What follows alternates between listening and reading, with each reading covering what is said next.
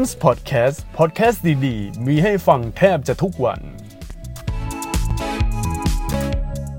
สวัสดีท่านผู้ฟังทุกท่านที่กำลังรับฟังพอดแคสต์ของ c a m s นะครับ g กน Turismo 7เปิดตัวมาแย่ ไม่ถูกใจเกมเมอร์ จนต้องออกแพชแก้ไขครั้งใหญ่ มันไม่ควรจะเกิดในเกม g กน Turismo แต่ว่ามันเกิดไปแล้วครับ มันเกิดเพราะอะไร เดี๋ยวลองมาคุยในพอดแคสต์ตอนนี้กันนะครับ เมื่อเกือบหนึ่งเดือนที่ผ่านมาเกม Exclusive เกมใหม่ของ PlayStation อย่าง g กน Turismo 7ประกาศวางจำหน่าย ในวันที่ 7 มีนาคมที่ผ่านมาสำหรับเกม Gran Turismo 7นะครับหลายๆคนก็คงรู้จักกันดีว่ามันเป็นเกมขับรถที่ขึ้นชื่อกับเครื่องเล่นเกม PlayStation ถึงความสมจริงในการขับ และคุณภาพกราฟิกก็พัฒนาเรื่อยมาตั้งแต่ภาค 4 ที่ทาง Polyphonic พัฒนาเกมให้กราฟิกในยุค PlayStation 2 เหมือนจริงที่สุด โดยเกม Gran Turismo นะครับก็ได้รับการสรรเสริญ และทางวงการแข่งรถยกให้เป็นเกม Driving Simulator ที่ใกล้เคียงกับความจริงมากที่สุด ดังนั้นเราจะเห็นเกมนี้นำไปใช้กับการเฟ้นหานักแข่งมือใหม่แบบจริงจัง หรือเวลาเราไปงานมอเตอร์โชว์ Motor Expo หรือแม้แต่ Auto Salon ที่ Impact Challenger เมืองทองธานี เราจะเห็นบูธบางบูธหยิบเกมนี้มาทดลองให้เล่นอยู่ทุกครั้ง เมื่อเราไปงานนี้ครับ อาจจะมีเกม a s s e t o Corsa บ้าง เพราะว่าหลายเลยที่เขาก็เอา PC มาใช้ ซึ่งเกม Assetto Corsa นะครับ เป็นเกม PC ซึ่ง PC รองรับการต่อหลายจอ แล้วก็รองรับอุปกรณ์เล่นเกมอย่างจอยพวงมาลัยได้หลากหลายมากกว่าดังนั้นเราอาจจะเห็น เกม Assetto Corsa บ่อยกว่าเกม Gran Turismo นะครับ ย้อนกลับมาที่เกม Gran Turismo ในความทรงจำของผมกันบ้างนะครับ เกม Gran Turismo เนี่ย เป็นหนึ่งในเกมที่ผมเล่นไม่จบแบบ 100%และภาคที่เล่นล่าสุดก็คือภาค 4 ในยุคเครื่องเล่นเกม PlayStation 4 ที่ออกภาคสปอร์ตมานะครับ อันนี้ผมไม่ได้เล่นนะ เพราะตอนนั้นเนี่ยตัวผมก็ไม่ได้ชอบเล่นเกมแนวขับรถด้วยตัวผมชอบเล่นเกมแนวชูตติ้งแล้วก็เกม Gran Turismo ตอนที่ผมเล่นในภาค 4 ถ้าจะเล่นจบแบบ 100%เนี่ยจะต้องเจอกับโหมด Endurance ซึ่งเป็นโหมดที่เสียพลังงานเอามากๆเลยนะครับ เพราะว่าบางการแข่งขันเนี่ยมันต้องแข่งถึง 24 ชั่วโมงด้วยกัน แล้วก็คนเราก็ไม่ได้เล่นติดต่อกันถึง 24 ชั่วโมงด้วยกันครับเลยรู้สึกว่าโอเคพอ enough นะครับแล้วก็ไม่อยากจะเล่นต่อ จริงๆอะมันมีวิธีการเล่น endurance mode ก็คือให้เราสลับระหว่าง A spec กับ B spec นะครับ ถ้าเป็น A spec เนี่ยเราก็จะเล่นเอง คือส่วนใหญ่เวลาเราเล่นพวกเกม Gran Turismo อะไรต่างๆเนี่ยเราก็จะเล่นแบบ A spec อยู่แล้ว เพราะว่าเราเป็นคนขับรถเองไงแต่ว่ามันมีอีกหมวดหนึ่งในภาค 4 ซึ่งไม่รู้ว่าในภาค 5 ภาค 6 แล้วก็ภาค7อะมันมีไหมก็คือ B spec นะครับ B spec เนี่ยก็คือให้ AI เล่นให้นะครับ โดยที่ B spec เนี่ยสามารถเร่งความเร็วได้ถึง 3 เท่าด้วยกันนะครับ คือ 3 เท่าที่ว่าเนี่ยเวลาเราเข้าสู่ B spec แล้วก็เป็นหน้าพวกแบบสถิติอะไรก็ตามเนี่ยมันก็จะเร่งความเร็วให้ความเร็วมันเพิ่มมากขึ้นนะครับ แล้วถ้าสมมุติว่าเราเล่น endurance mode แล้วเจอกับพวกการแข่งขันระดับโอ้โห 24 ชั่วโมงเงี้ยครับ คุณต้องใช้เวลาถึง 8 ชั่วโมง ในการเล่นให้จบก็คือ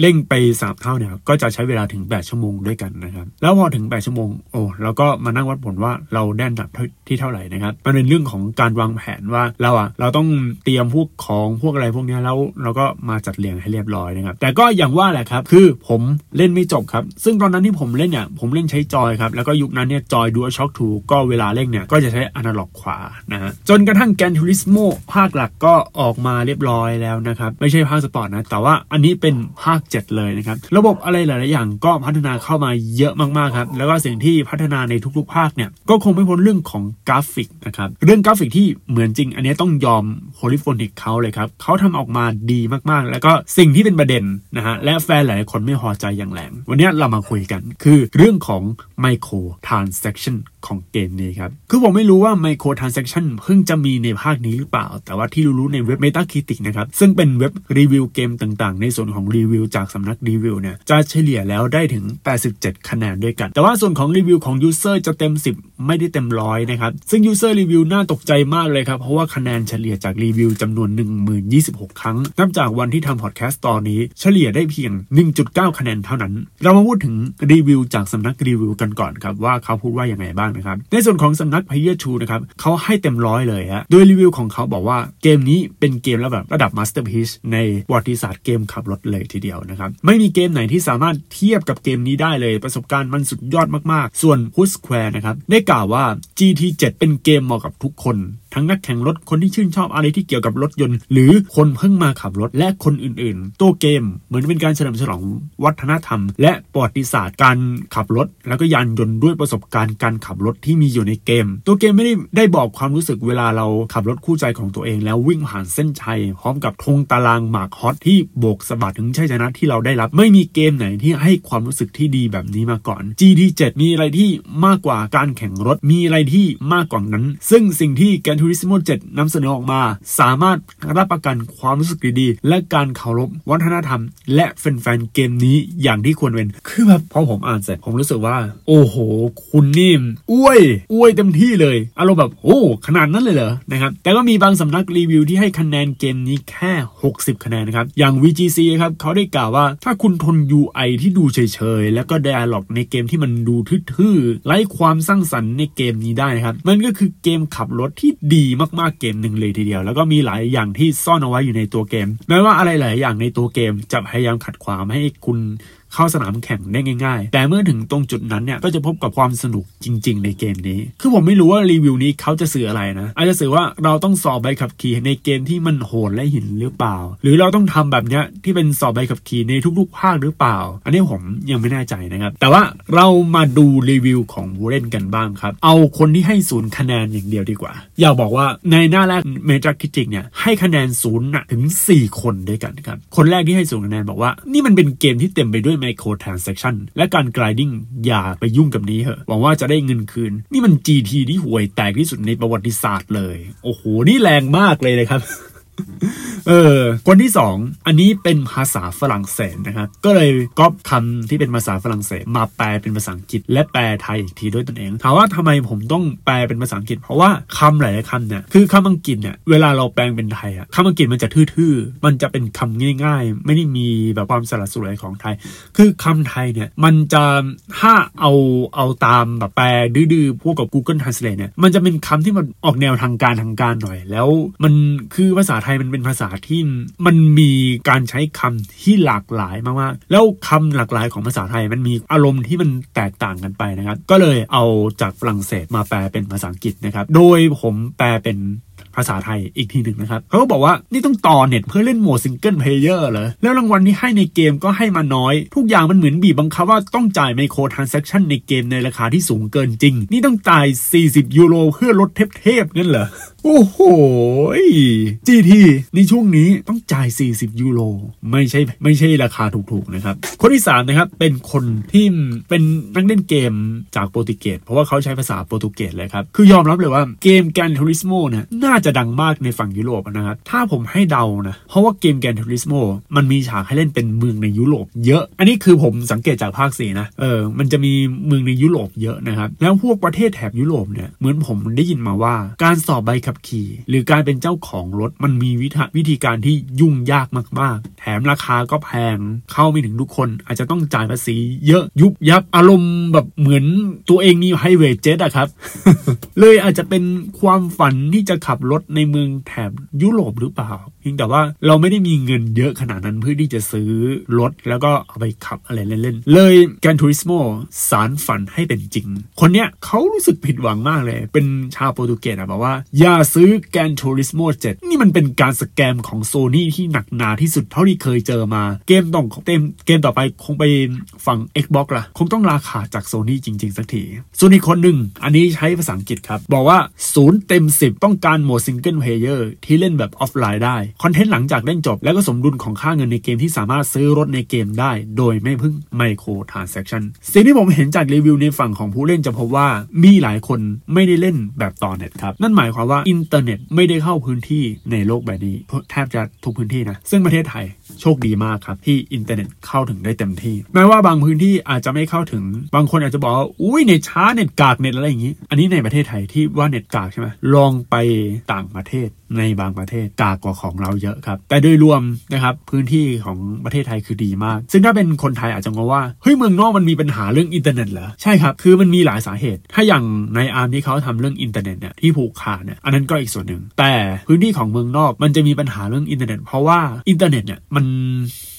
มันต้องกระจายไปตามสถานที่ต่าง แล้วที่ของยุโรปในบางพื้นที่เนี่ยมันจะเป็นหุบเขาหุบเขาเยอะเยอะเต็มไปหมดเลย และอย่างนิวซีแลนด์ก็ได้ตอนนั้นผมจำได้ว่ามีเพื่อนไปนิวซีแลนด์แล้วอินเทอร์เน็ตมีเรื่อง FUP ใช่ครับ บางประเทศอินเทอร์เน็ตมี FUP นะครับเออมี FUP ทำให้การดาวน์โหลดไฟล์อะไรต่างๆ ต้องคิดแล้วคิดอีกว่าจะทำดีไหม ซึ่งหลาย ๆ ประเทศที่อินเทอร์เน็ตมีข้อจำกัดมากมายทำให้เราไม่ค่อยเห็นนักกีฬาอีสปอร์ตจากประเทศนั้นเท่าไหร่นะครับในเว็บไซต์เกม Gamerland นะครับซึ่งเป็นเว็บไซต์รวมบทความวงการเกม เหมือนกับพวกแนวแนว Gaming Dose หรือว่าพวก4Gamers เขาได้ไปปล่อยบทความว่า Why Gran Turismo 7 fan are so upset about the game microtransaction แปลเป็นไทยไทยคือทำไมแฟนๆเกม Gran Turismo 7 ถึงอารมณ์ขึ้น เพราะระบบ microtransaction ในเกม ซึ่งบทความนี้ก็ผมอ่านทั้งหมดใจความมันอยู่นี้ครับ จริง ๆ microtransaction อะมันมีมาตั้งแต่ Gran Turismo ภาคก่อนหน้านั้นแล้ว แต่มันไม่ได้บังคับว่าต้องเติมเงินเพื่อซื้อรถในเกมเหมือนกับเกม Gran Turismo 7 ซึ่งรถระดับสูงในเกม Gran Turismo 7 มีราคาในเกมถึง 3 3.6 M เครดิตถ้าจะเติมต้องใช้เงินถึง 40 USD นะครับ ซึ่งราคาแรงมากครับ ถ้าจะมีตัวเงินถึง 20 M เครดิตเนี่ย ต้องเติมเงินถึง 214 USD เฮ้ย ตัวเกมมันราคา 70 เหรียญ 70 USD ไม่ใช่เลยครับ แล้วต้องเสียเงินอีก คือ 70 USD ถ้าเทียบกับเงินไทยน่าจะประมาณ 2,199 หรือ 2,299 นะครับ เพื่ออะไรอีกฮะ แล้วผมจำได้ว่า อันนี้ต้องให้ความเป็นธรรมนิดนึงอะว่าตัวเกม Gran Turismo เนี่ยมันมีเรื่องของ gliding มานานแล้วครับ คือถ้าภาคที่ผมเล่นตอนภาค4เนี่ยรถเนี่ยมันมีราคา 3 ล้านกว่าเครดิต และบางคัน 4 ล้านนะครับ 4 ล้านกว่าเครดิต แล้วผมต้องเล่นหลายรอบกว่าจะปลดล็อกได้เล่นประมาณ 2-3 ชั่วโมงอะต้องเล่นเล่นเล่นเล่นแล้วพอปลดล็อกเรื่อยๆนะครับมันเป็นความภาคภูมิใจ เราได้เงินเยอะ แล้วก็เอาไปปลดล็อกรถคันนู้นรถคันนี้ ดังนั้นเรื่อง gliding ในเกมเนี่ยเอาจริงๆนะมันเป็นเรื่องปกติของเกมซีรีส์นี้อยู่แล้วครับตั้งแต่ภาค4แต่ลดราคาแบบ 3M อะบอกก่อนว่าไม่ได้มีเยอะมีแค่ไม่กี่คันเท่านั้น อันนี้ต้องย้ำก่อนว่ามีแค่ไม่กี่คันเท่านั้น แต่ที่มันเป็นปัญหาในภาค 7 คงเพราะว่ามีรถแบบนี้เยอะอยู่เลยเป็นประเด็น แต่ที่เป็นประเด็นนะครับ เพราะว่า microtransaction มันมีในนั้นระบบเกม G Team ที่มันดูท่าทางหิวเงินเกินไป แล้วก็ Micro Transaction ก็มันเป็นภาพลบอยู่แล้วด้วยไงครับ และที่เป็นภาพลบที่สุด ภาพลบเลยนะที่สุดเลยคือเกม Exclusive มันไม่ควรมี microtransaction ครับ คือต่อให้มีก็อย่าให้มันเยอะเกินไป ถ้าไม่มีจะดีมากเลย ถามว่าทำไมไม่ควรมี เพราะว่าอย่าลืมว่าโซนี่เนี่ย เขามีกำไรจากการขายเครื่องเล่นเกมของตัวเองอยู่แล้วครับ และค่าตรงที่เกม Publisher เนี่ยเขาจ่ายให้ Sony เพื่อเอาเกมลงในแพลตฟอร์มของ PlayStation และไหนจะค่าส่วนแบ่งจาก Microtransaction ของเกมอื่นอีก อีกสิ่งหนึ่งที่หลีกเลี่ยงไม่ได้สำหรับเกม Gran Turismo 7จำได้ไหมครับที่ User ให้คะแนนเกมศูนย์คะแนนเนี่ยเพราะว่าต้องต่อเน็ตเน็ตเล่นเนี่ยคือสิ่งเนี้ยผมจะเล่าว่าทำไมต้องต่อเน็ตเพราะมันคือ DRM ครับ DRM ก็ย่อมาจาก Digital Rights Management ซึ่งตอนนี้ยังมีอยู่นะครับอย่างไรก็ตามมีแฟนๆหลายคนก็สงสัยว่าทำไมเล่นโหมด Single Player แล้วต้องมี DRM ด้วยคือปกติเนี่ย DRM ที่ผมรู้จักเนี่ยเขากันพวกคนเล่นเถื่อนนะมีมานานแล้วแล้วก็มันเป็นข้อกังขาที่มีเกมแล้วมี DRM อะไรเงี้ยแล้วมันน่าจะโดนแคกยากเพราะว่าคือเครื่องเล่นเกมคอนโซลนะอย่าง PS4 อะมันไม่น่าจะมีแบบเรื่องสายมืดแต่หลังๆมาเริ่มมีแล้วครับ PS4 มีสายมืดแล้วก็เกม GT เพิ่งวางจำหน่าย น่าจะโดนแคกยาก แต่ปัญหาคือคนที่เล่นแบบไม่ออนไลน์ เขาเล่น single player เลยแต่ว่าต้อง DRM เหรอครับ เออนี่คือข้อกังขาที่ทุกวันนี้ก็ยังสงสัยอยู่ในเวลาต่อมาครับ ผู้เล่น Gran Turismo 7ก็โอ้โห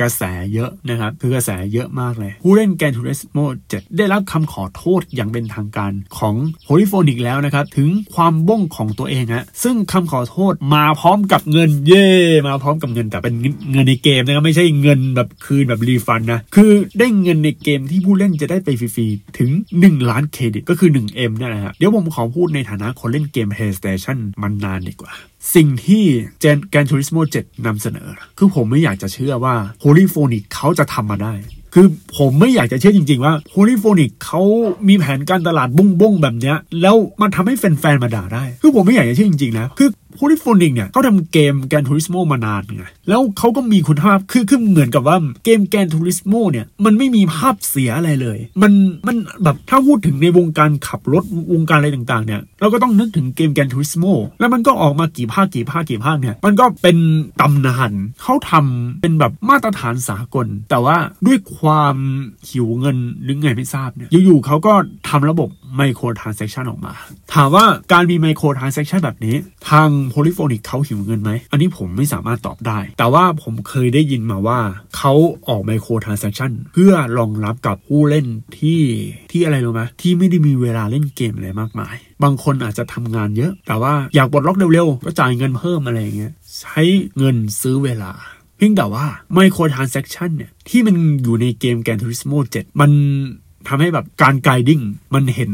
แบบโอ้โหชัดเจนมากขึ้นว่าคุณต้อง grinding อย่างหนัก ผมพูดตรงนี้เลย ผมมานั่งดูพวกภารกิจอะไรต่างๆ พวกการแข่งขันอะไรนะ ความเร็วในเรื่องของการ grinding หรือการเล่นของเกม Gran Turismo 7เนี่ยมันย้อนกลับไปนึกถึงเกม Gran Turismo ภาคเก่าๆ ใช้เวลาไม่ต่างกันมาก ดังนั้นการที่มี microtransaction เขาไม่ได้บังคับ แต่ที่มันไปเปรียบเทียบเพราะว่าในภาคเก่าเนี่ยเวลาเราจะปลดล็อกรถใช้เวลาน้อยครับ เวลาปลดล็อกรถไม่ได้ใช้จำนวนเงินจริงที่เยอะ มันก็เลยเป็นข้อกังขา แล้วก็เป็นข้อถกจนถึงทุกวันนี้เลย ชวดเลยนะ แต่แต่ผมยังยืนยันว่า microtransaction ที่ออกมาเนี่ยมันเป็นทางเลือกสำหรับเกมเมอร์ที่ไม่มีเวลามากกว่า แต่เกมเมอร์ทั่วไปที่คุณอยากจะเล่น Gran Turismo 7เนี่ยกูก็เล่นไปโดยที่ไม่ต้อง microtransaction แต่ที่ไม่เข้าใจจริง ๆ คือไอ DRM เนี่ยแหละฮะเอ้ยอันนี้อันนี้พูดตามตรง ทำไม DRM ถึงผมรู้แล้วว่าทำไม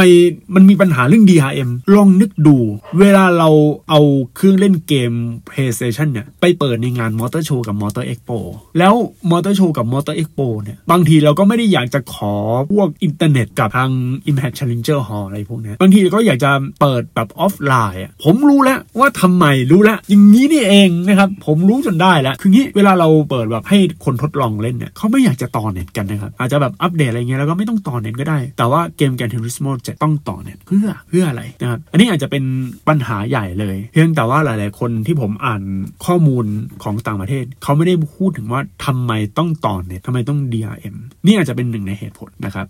โอเคนะโชคดีครับที่วัฒนธรรมญี่ปุ่นก็ค่อนข้างฟังความคิดเห็นของผู้อื่นนะครับ แล้วก็การออกมาขอโทษแบบทางการแบบนี้ถือว่าเป็นก้าวแรกที่จะแก้ไขให้กลายเป็นเกมที่อย่างควรที่จะเป็น คือในบล็อกของ PlayStation เนี่ยเขาเขียนบทความออกมากล่าวขอโทษเลย แล้วเราจะเพิ่มอะไรตรงนี้แล้วถึงขนาดแบบทางผู้พัฒนาเกมGran Turismo 7เนี่ยเขาก็เขียนแบบ ชัดเจนอะนี่คือก้าวแรกนะอะไรอย่างเงี้ยดังนั้นถือว่าเป็นก้าวแรกอย่างที่ควรเป็น แล้วก็ เราต้องดูต่อไปเพราะว่าคือคนที่เป็นสำนักรีวิวอะเขาไม่พูดถึง microtransaction แต่เขาพูดถึงข้อของเกมว่ามันดี เออ มันดีแต่แล้วมาติดเรื่อง micro microtransaction แล้วก็ติดเรื่องของออนไลน์ DRM นะครับ โอเค ผมต้องย้ำอีกทีหนึ่งว่า Gran Turismo เนี่ย มันเป็นเกมแข่งรถที่สามารถใช้จำลองการแข่งได้ตามมาตรฐานสากล แล้วก็ประสบการณ์การแข่งรถเนี่ย ถ้าเทียบกับเกมอื่นนะ เกมเนี้ยอะไรหลายอย่างก็มันดีอย่างบอกไม่ถูกอยู่แล้ว แล้วก็เราจะเห็นเกมเนี้ยตามงาน Motor Show Motor Expo คือคุณภาพของเกมมันดีเนี่ยการปรับปรุงแก้ไขเพื่อ community เกมเกมนี้คือสิ่งที่สำคัญมาก ๆ เพื่อให้เกมมีคุณภาพอย่างที่ควรเป็น แล้วก็กลายเป็นตำนานเกมที่ยากจะแทนได้ครับ ก็พบกันใหม่ในพอดแคสต์ตอนหน้าครับ สวัสดีครับ c a m s Podcast Podcast ดี ๆ มีให้ฟังแทบจะทุกวัน